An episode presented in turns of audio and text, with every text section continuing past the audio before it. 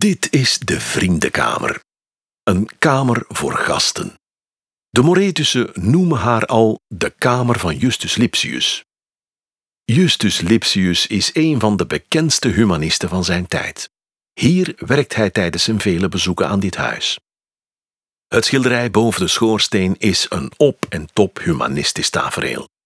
Lipsius, met bontkraag, verklaart een klassieke tekst aan twee van zijn leerlingen. De schilder Pieter Paul Rubens kijkt toe. Op het schilderij staat ook een buste van de Romeinse filosoof Seneca.